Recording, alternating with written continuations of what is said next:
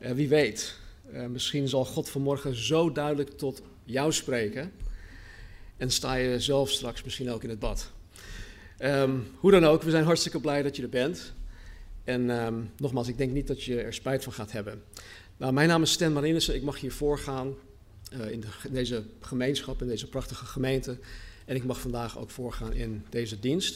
Het is erg bijzonder, want door middel van de waterdoop verklaart men publiekelijk, het is openbaar, uh, oftewel men komt ervoor uit dat hij of zij tot geloof in Jezus Christus is gekomen en dat hij of zij Jezus wil gaan navolgen en ook dienen.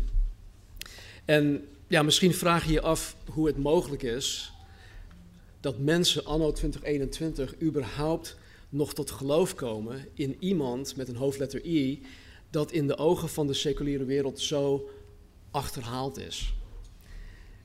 Nou, mijn gebed voor jou en voor jullie die ook meekijken, is dat deze vraag en wellicht andere vragen die jullie misschien hebben over het christelijk geloof, vanmorgen beantwoord gaan worden.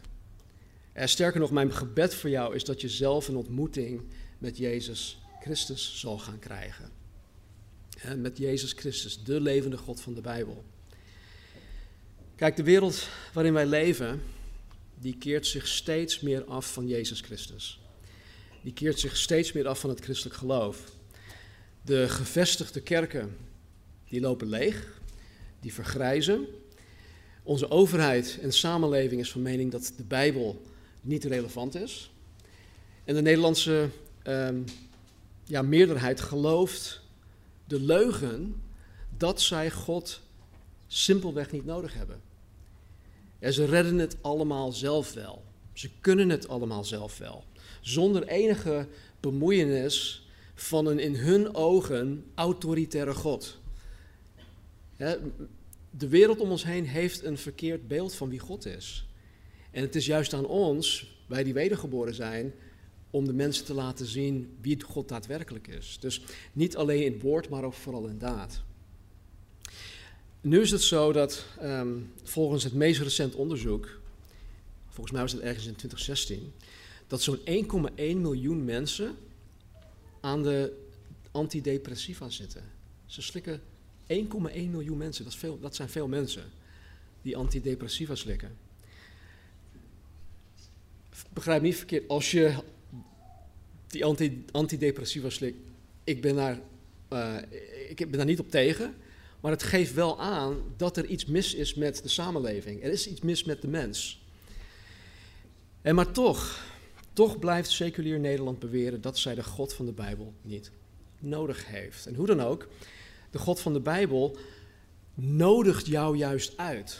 De God van de Bijbel nodigt alle mensen uit. En hij zegt hier, uh, Jezus zegt in Matthäus um, 11, vers 28 dit. Kom allen naar mij toe, die afgemat en belast zijn. En ik zal u rust geven. Neem mijn juk op en kom bij mij in de leer, omdat ik zachtmoedig ben en eenvoudig van hart. En u zult rust vinden voor uw ziel. Want mijn juk is zacht en mijn last is licht. Nou, wie van ons in, in de rare tijden waarin wij leven, zijn niet toe aan een stukje innerlijke rust. Rust in je hoofd, rust in je hart. Vrede die alle verstand te boven gaat. En waardoor je kan zeggen, oh, heerlijk, ik heb nu eindelijk rust. Rust in mijn hoofd, rust in mijn hart. En alleen Jezus Christus, de God van de Bijbel, is ertoe in staat om de mens in het diepst van zijn wezen echte rust en echte vrede te geven. Maar als wij de media moeten geloven, die zo anti-Jezus Christus is, waarom zou iemand ervoor uitkomen dat hij of zij nog in de Bijbel gelooft? En dat hij of zij in een onzichtbare God gelooft, dat hij of zij in iemand gelooft waarvan de meerderheid van onze maatschappij zegt dat een dergelijk geloof achterlijk is. Hoe verklaart men en dat weldenkende mensen zelf een, een bewuste keuze hebben gemaakt om er publiekelijk voor uit te komen, dat zij de uit de dood opgestane Jezus Christus, de levende God, de schepper van hemel en aarde, willen navolgen, willen dienen? Hoe verklaar je dat de dopelingen zichzelf willen identificeren met iemand die ruim 2000 jaar geleden gekruisigd werd, begraven werd, uit de dood is opgestaan, terug naar de hemel is gegaan en door op, een God, op een door God bepaald moment terug zal komen naar de aarde? Hoe verklaar je dat? Nou, ik geloof dat er maar één verklaring mogelijk is. Beide dopelingen, Rick en Petra, hebben op een gegeven moment in hun leven een persoonlijke ontmoeting met Jezus Christus gehad. Zo simpel is dat. Beide hebben zijn en haar uniek verhaal te vertellen hoe zij die ontmoeting met Jezus hebben ervaren. Maar ondanks dat hun verhalen uniek zijn, hebben beide een aantal uh, fundamentele zaken gemeen. Beide hebben de waarheid over Jezus Christus gehoord. En God, de Heilige Geest, heeft die waarheid in hun harten bevestigd. En zoals de hemel blauw is, is voor hun ook Jezus een realiteit. Beiden hebben de waarheid over zichzelf gehoord. En ook, en ook hierin heeft God de Heilige Geest dat in hun harten bevestigd. Beiden hebben hun harten voor deze waarheden geopend. Beiden hebben zich afgekeerd van een leven zonder een bewustzijn van Gods liefde en genade, ehm, van Gods vergeving, van Gods vrede, Gods vreugde, Gods zorg en bescherming en Gods eeuwig leven. En in ruil daarvoor hebben zij vrije en onbeperkte toegang gekregen tot Gods genade. Tot die onvoorwaardelijke liefde, tot vergeving, tot vrede, tot vreugde, tot zorg, bescherming en ook de zekerheid van het eeuwig leven in alle heerlijkheid na de dood. Een wedergeboren christen hoeft niet bang te zijn voor de dood. En ook hebben zij zich overgegeven aan de heerschappij van Jezus Christus over hun leven. Wat simpelweg betekent dat zij niet meer voor zichzelf leven, maar voor Hem, voor Jezus. Zij hebben de touwtjes uit handen gegeven, zodat Jezus Christus nu de regie over hun leven gaat voeren. En misschien denk je wel, heeft een dergelijke ontmoeting met Jezus Christus dan zo'n impact op de mens? En dat een, een weldenkend mens zich radicaliseert voor Jezus Christus. Want elke wedergeboren christen heeft zich geradicaliseerd voor Jezus, voor zijn zaak. En ik weet dat, hè, dat radicalisering dat er gewoon een heel negatieve um, connotatie heeft, maar in dit geval is het juist heel positief. Het evangelie, de blijde boodschap waarin Jezus zichzelf aan de mens openbaart, uh, heeft zich ruim 2000 jaar um, in stand weten te houden. En dit ondanks enorme tegenstand, dit ondanks enorme bedreiging en ook nog eens de egoïstische fouten van mensen die kerkjes spelen. Sterker nog, Jezus zelf heeft het in stand weten te houden. En door de millennia heen heeft Jezus op vele mensen dezelfde impact gehad als op degene die zich, die zich vandaag laten dopen. Dus ja, een ontmoeting met Jezus Christus heeft een diepgaande impact op de mens. Het brengt veel teweeg in een mensenleven. En weet je, Jezus doet vandaag de dag, anno 2021, nog steeds het onmogelijke. En men vraagt zich vaak af, ja, hoe gaat dit nou in zijn werk? oftewel, hoe komt iemand tot het punt in zijn of haar leven dat zij in Jezus gaan geloven? Hoe gebeurt zoiets? En hoe gebeurt het dat zij hun leven ineens aan Jezus willen geven, dat zij zich willen laten dopen? Nou, gelukkig, gelukkig hebben wij het woord van God, de Bijbel, dat ons dit uitlegt. In het Bijbelboek Handelingen, wat, we, eh, wat de geschiedenis van de kerk eh, beschrijft, komen wij in hoofdstuk 8 een zekere man tegen die een dergelijke ontmoeting met Jezus heeft gehad. Dus laten we dat stukje lezen. Het is een stuk uit Handelingen hoofdstuk 8. Ik zal het hier ook projecteren. Um, Dus je hoeft niet uh, per se je Bijbel um, erbij te halen. Kan, mag. Maar ik, ik uh, lees vandaag wel uit verschillende vertalingen. Handeling 8. Een engel van de Heer sprak tot Filippus en zei: Sta op, ga naar het zuiden de weg op die van Jeruzalem afdaalt naar Gaza, die eenzaam is. En hij stond op en ging weg. En zie, een Ethiopiër, een kamerheer, een machtige heer van de Kandaken, de koningin van de Ethiopiërs, die heel haar schatkist beheerde en gekomen was om in Jeruzalem te aanbidden, keerde terug. En hij zat op zijn wagen en las de profeet Jesaja. En de geest zei tegen Filippus, ga er naartoe en voeg u bij deze wagen. En Filippus snelde er naartoe, hoorde hem de profeet Jesaja lezen en zei, begrijpt u ook wat u, wat u leest?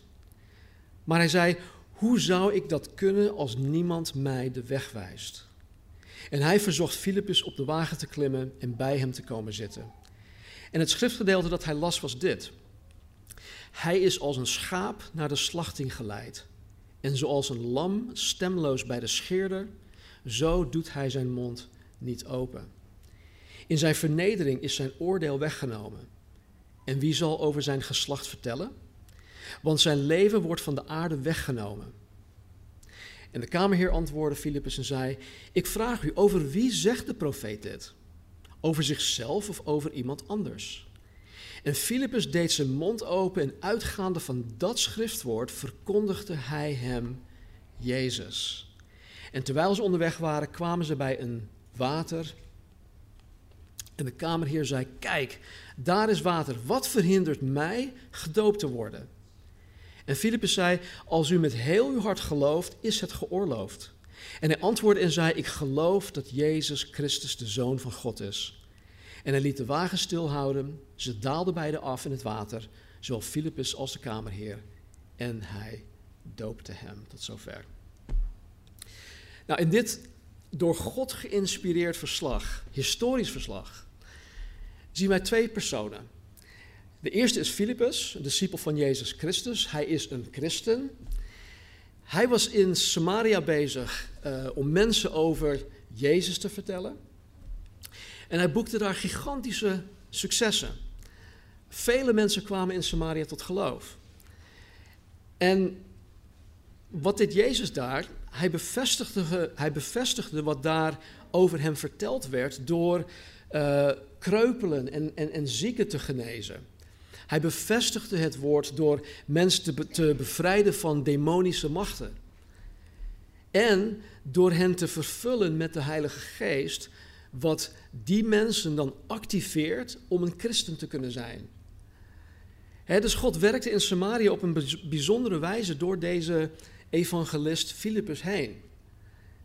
Maar ondanks alle succes, ondanks alle succes dat Filippus daar had, riep God hem daarvan weg. En waarom riep God hem daarvan weg? Omwille van één persoon, omwille van één man. Een man die op zoek was naar God.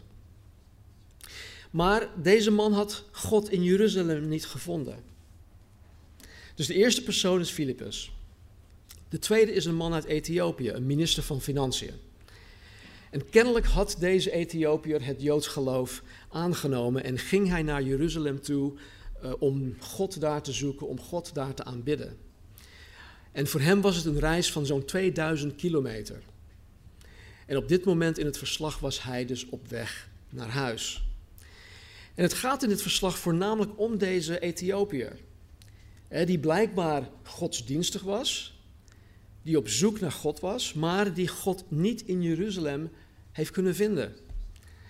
En dit had voor hoogstwaarschijnlijk te maken met het feit dat het centrum van het Joods geloof, eh, Jeruzalem, dat dat geleid werd door religieuze mensen die uit eigen belang de ware God van de Bijbel niet langer uitdroegen. 400 jaar lang sprak God niet meer in die tempel. Totdat Jezus Christus kwam. En hij was de enige die daar de waarheid sprak. En weet je, dus hij kon daar God niet vinden. En, en vandaag de dag zijn er nog steeds dit soort religieuze centra die onder de noemer kerk actief zijn. En alhoewel deze beweren de kerk van Jezus Christus te zijn, worden ook deze groepen soms te vaak geleid door religieuze mensen die uit eigen belang de ware God van de Bijbel niet uitdragen. En het gevolg hiervan is onder andere dat mensen die God zoeken, Hem in deze kringen niet vinden.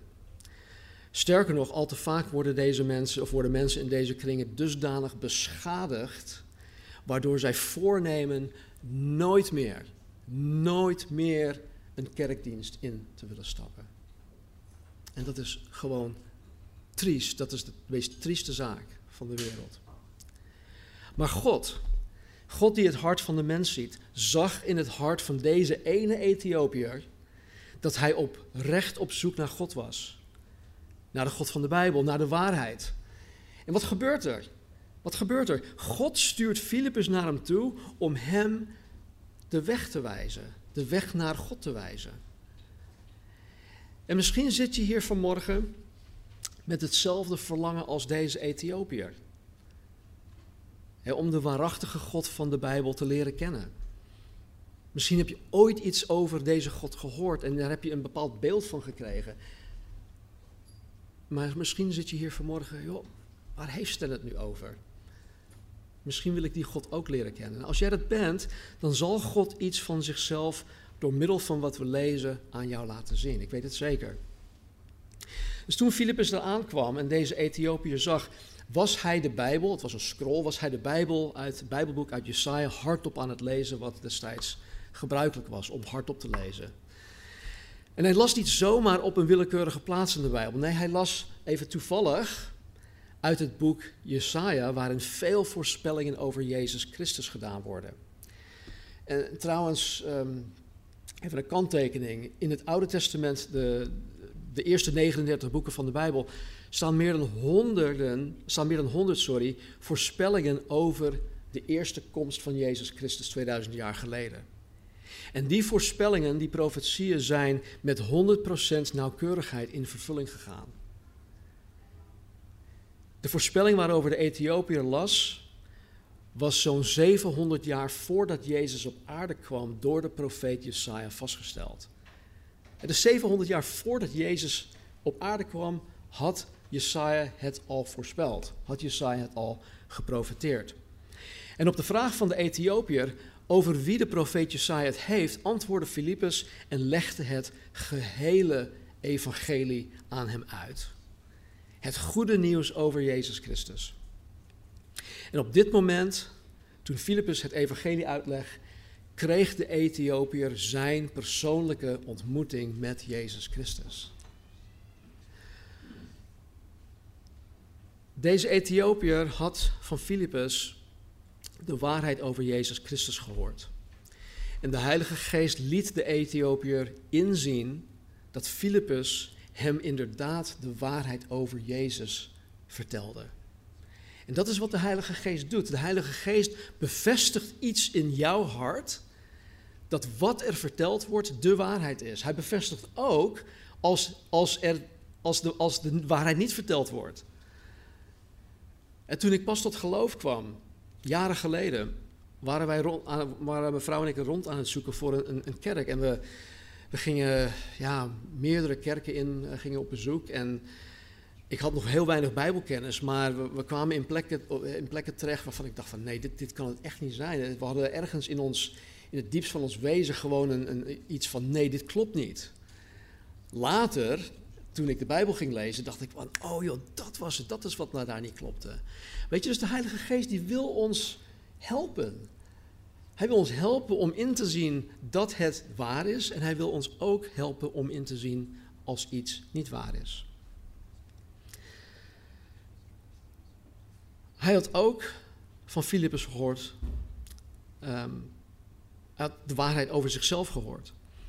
En namelijk dat zijn diepste nood vergeving van zonde was. Zijn diepste nood was om vergeven te zijn van de zonde, zodat hij met God verzoend zou kunnen zijn. En zijn hart stond open voor deze waarheden. Waardoor de Heilige Geest zijn werk in deze man gewoon kon doen. De Heilige Geest dringt zich nooit op. Wij moeten hem toelaten. En het logisch gevolg was dat hij zich in gehoorzaamheid of uitgehoorzaamheid aan het evangelie zich wilde laten dopen. Er staat vers 36 tot 38. En terwijl zij onderweg waren, kwamen zij bij een water. En de kamerheer zei: Kijk, daar is water. Wat verhindert mij gedoopt te worden? En Filippus zei: Als u met heel uw hart gelooft, is het geoorloofd. En hij antwoordde en zei: Ik geloof dat Jezus Christus de Zoon van God is. En hij liet de wagen stilhouden. Ze daalden beide af in het water, zowel Filippus als de kamerheer. En hij doopte hem.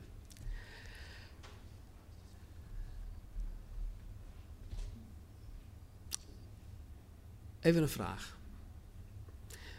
Wat was toen en wat was nu, anno 2021, de voorwaarde om gedoopt te kunnen worden? Ik ben blij dat jullie die vraag hebben gesteld. Indien u gelooft, indien u gelooft met heel uw hart, is het toegestaan. Geloof volgens het Centrum voor uh, Bijbelonderzoek. Geloof is dus een kwestie van het hart. Wat is het hart? Het hart is de zetel, oftewel de plaats van denken, willen en voelen. Het innerlijk van de mens. Einde citaat. Dus om te kunnen geloven met heel ons hart, is het noodzakelijk dat wij ons uh, gezond verstand gebruiken. Wij geloven in een redelijk geloof. Het is niet zo dat wij ons verstand moeten uitzetten en dat we maar klakkeloos in alles geloven. Nee, wij hebben een redelijk geloof. Dus het is noodzakelijk dat wij uh, met ons gezond verstand geloven. Het is ook noodzakelijk dat wij het zelf willen. Niemand mag dit bij jou opleggen. God legt het ook niet eens bij je op. Het is een wilskeuze. En het is noodzakelijk dat wij het voelen in het diepst van ons wezen dat het goed is, dat het juist is. Dat onderbuikgevoel. En in een hart dat voor God open staat, zal de Heilige Geest het geloof geven en bevestigen. Hij is degene die bevestigend tot je hart zal spreken en in je hart het geloof zelfs geven. Geloof is iets dat God je geeft. En wanneer dit in een mensenleven gebeurt, kan die persoon het niet per se verklaren of bewijzen, maar hij of zij weet wel zonder twijfel dat het waar is en dat het echt is. Al kan hij of zij het niet bijbels onder woorden brengen. Wij horen dus met heel ons hart te geloven. Nu de vraag, waarin horen wij te geloven met heel ons hart? Blij dat jullie die vraag ook hebben gesteld. Ten eerste dit. In uh, het Bijbelboek Romeinen staat dit in hoofdstuk 3, vers 10. Voor God is niemand rechtvaardig. Werkelijk niemand. Vers 23. Want allen hebben gezondigd en missen de heerlijkheid van God. Tot zover. God zegt in deze verse van de mens dat naast Jezus Christus geen enkel persoon die ooit op aarde heeft geleefd of ooit zal leven, alle geboden van God geheel heeft nageleefd. En schiet op alle fronten tekort voor wat betreft Gods zienswijze over deze zaken. En bijvoorbeeld, geen van ons hebben ons voor 100% gehouden aan de tien geboden. En dat noemt de Bijbel zonde. We hebben allemaal één voor één tegen God gezondigd en dat maakt ons een zondaar. En God, die volkomen heilig en rechtvaardig en volmaakt is, kan niet omgaan met mensen die dat niet zijn. God kan niets te maken hebben met zonde en, en dat is het probleem. Dat is het probleem. Het is een probleem van de mens. Wij zijn zondaars. Wij zijn niet volmaakt. Wij zijn niet geheel rechtvaardig en dat zorgt voor een onoverbrugbare scheiding of kloof tussen de mens en de God van de Bijbel. Vanwege de zonde is er geen contact mogelijk met God. Er is geen relatie tussen God en de mens mogelijk. Er zit een gigantische barrière tussen God en de mens in. En deze barrière, het gescheiden zijn van God, van God, noemt de Bijbel de geestelijke dood. En dat betekent simpelweg dat het vermogen in de mens om een verbinding met God te kunnen maken, dat ligt plat. Het vermogen is er niet. Het, het nodige, uh, laten we het netwerkprotocol noemen, is afwezig. En waardoor er geen communicatie mogelijk is tussen zondig mens en onze heilige God. En deze geestelijke dood is een gevolg van zonde. En ieder mens die ooit geleefd heeft of ooit zal leven, krijgt hiermee te maken. Iedereen heeft deze doodstraf gekregen vanwege de zonde. En dit is dan het eerste waarin wij met heel ons hart horen te geloven. Ten tweede horen wij met heel ons hart te geloven in de oplossing die God voor dit probleem geeft. Ja, God biedt ons voor dit probleem de oplossing. In Romeinen hoofdstuk 5, vers 8 staat: Maar Christus is voor ons gestorven terwijl wij nog een zondig leven leiden. Zo laat God ons duidelijk zien hoeveel Hij van ons houdt. Want het verdiende loon van de zonde is de dood. Maar de genadegave van God is eeuwig leven door Jezus Christus, onze Heer. Jezus heeft 2000 jaar geleden geheel op vrijwillige basis mijn veroordeling en mijn doodstraf op zich genomen. En het gaat nog veel verder dan bijvoorbeeld het volgende. Stel dat mijn schoonzoon, ik heb vier dochters, dus ik heb nu ook schoonzoons. Stel dat mijn schoonzoon veroordeeld wordt en de doodstraf opgelegd krijgt. Stel, ik weet dat het hier in Nederland niet geldt, maar ze stel. Dan is hij door de wetgeving verplicht om met zijn leven te boeten voor zijn misdaad. En op een zeker moment zal hij geëxecuteerd gaan worden. Maar nu stap ik naar het Openbaar Ministerie toe. En ik geef mezelf op om in zijn plaats um, geëxecuteerd te worden. En dus in dit geval zou zijn straf op mij gelegd worden en mijn schoonzoon zou vrijgesproken worden. Want er, iemand moet boeten voor die misdaad. En, en, mocht het überhaupt mogelijk zijn, dan is dit een, een, een beetje, een heel klein beetje te vergelijken met hoe Jezus Christus mijn doodstraf op zich heeft genomen, in mijn plaats is geëxecuteerd en ik geheel vrijgesproken ben. En ondanks dat ik niet van nature rechtvaardig ben, heeft God mij rechtvaardig verklaard. doordat Jezus in mijn plaats mijn straf op zich genomen heeft. En dit heeft Jezus Christus voor een ieder van ons gedaan. Hij heeft het voor ons allemaal gedaan. En dit is het goede nieuws, dit is het evangelie. Ik ben niet slechts door God voor 100% rechtvaardig en onschuldig verklaard. Ik ben ook voor 100% vergeven van al mijn zonden. Zonden van mijn verleden, zonden van mijn heden en toekomstige zonden die ik nog bega. Dus ik ben, me vergeven van al mijn zonden, wat tegelijkertijd inhoudt dat ook alle schuldgevoelens weggenomen worden. Ik hoef niet met een, een schuldlast gebukt door het leven heen te gaan, omdat ik me zo schuldig voel van wat ik tien jaar, twintig jaar of misschien afgelopen of zelfs vanmorgen heb gedaan. God neemt ook al die schuldgevoelens van je weg. Je krijgt een nieuwe start. Je begint met een schone lei. En in Romeinen hoofdstuk 10 legt de apostel Paulus dit proces uit. Romeinen hoofdstuk 10. Als u met uw mond beleidt, Jezus is de Heer, en met uw hart gelooft dat God hem uit de dood heeft opgewekt, wordt u gered. Want geloven doen we met ons hart en daardoor vinden we rechtvaardiging. Beleiden doen we met onze mond en dat brengt ons redding. Er staat toch in de schrift: niemand die in hem gelooft wordt teleurgesteld. Want er staat geschreven: iedereen die de naam van de Heer aanroept, zal worden gered. Mensen, wat een belofte is dat. Dit is een garantie van God zelf.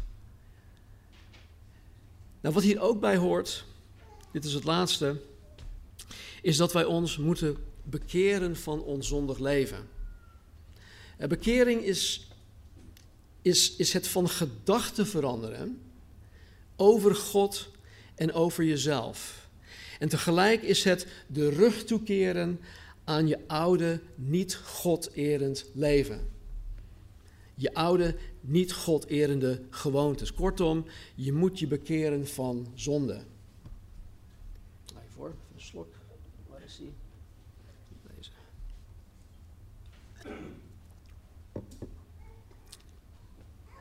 Je moet je bekeren van zonde. Als je bijvoorbeeld, ik beschuldig hier niemand, een pathologische leugenaar bent, die gewoon niet, niet kan liegen, dan moet je je bekeren van het liegen. Oftewel, je moet je gewoon, je moet gewoon ophouden met liegen. Je moet er zelf voor gaan kiezen. Heer, ik wil me vandaag gewoon bekeren van het liegen. Help me daarbij. Want op het moment dat je ervoor kiest, zal God je de kracht geven om je te bekeren. Hij schenkt ons bekering. Als je egoïstisch bent, of hoogmoedig, of trots, of eigenwijs, of als je ja, nou en nu en dan iets jat, of als je een vechtersbaasje bent, of als je een kort lontje hebt, of als je nu seks buiten het huwelijk hebt, of als je samenwoont. Of je, je bent verslaafd aan wat dan ook. Wat het ook is dat niet goed is, daarvan moet je je bekeren. Bekering hoort bij het tot geloof komen in Jezus met heel je hart. want de Bijbel leert ons dat op het moment dat iemand echt tot geloof komt, hij of zij als het ware opnieuw um, geschapen is. In 2 Korinther 5 vers 17 staat dit. Als u christen wordt, wordt u van binnen helemaal nieuw. Nogmaals, als u christen wordt, wordt u van binnen helemaal nieuw. U bent als het ware opnieuw door God geschapen. Er is een heel nieuw leven begonnen. Mensen, wat een belofte is dit.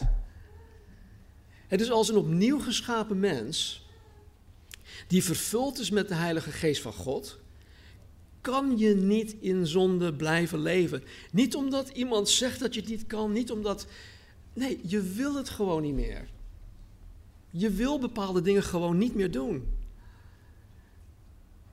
En gaandeweg zal de christen zich blijven, blijven bekeren van zonden die aan het licht komen.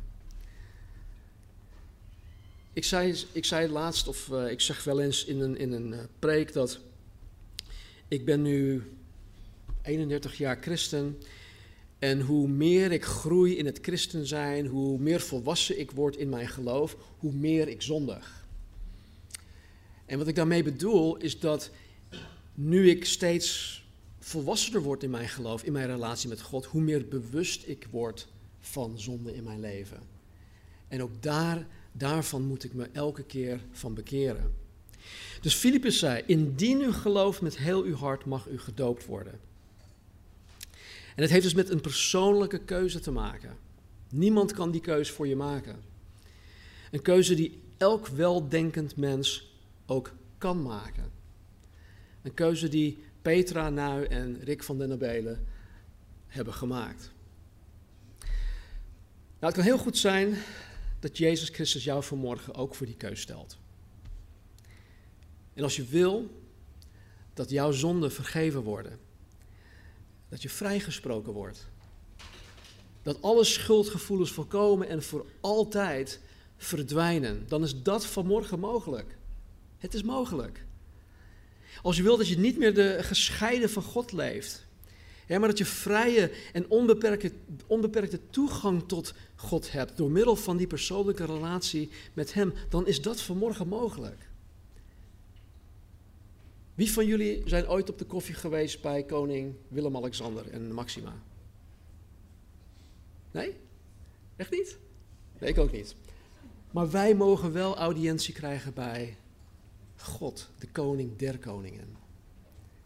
De schepper van hemel en aarde. Jezus zegt, kom naar mij toe allen die vermoeid en belast zijn en ik zal u rust geven. U zult rust vinden voor uw ziel. Eh, Jezus wil dat wij naar hem toe komen in geloof. Maar voordat hij de mens hiertoe uitnodigde, zei Jezus dit: Bekeer u, want het koninkrijk van God, of het koninkrijk der hemelen, is nabijgekomen. En dit waren trouwens de eerste vastgelegde woorden die Jezus in het openbaar tot de mensen sprak. Wil je in Jezus Christus geloven met heel je hart? Zoals dat vanmorgen met elkaar, zoals wij dat vanmorgen met elkaar doorgenomen hebben. Durf jij die stap in geloof te zetten?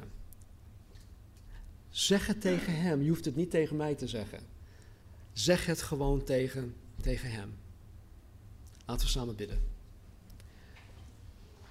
Hemelse Vader, dank u wel dat u zo goed bent en zo trouw bent en zo onvoorwaardelijk lief bent.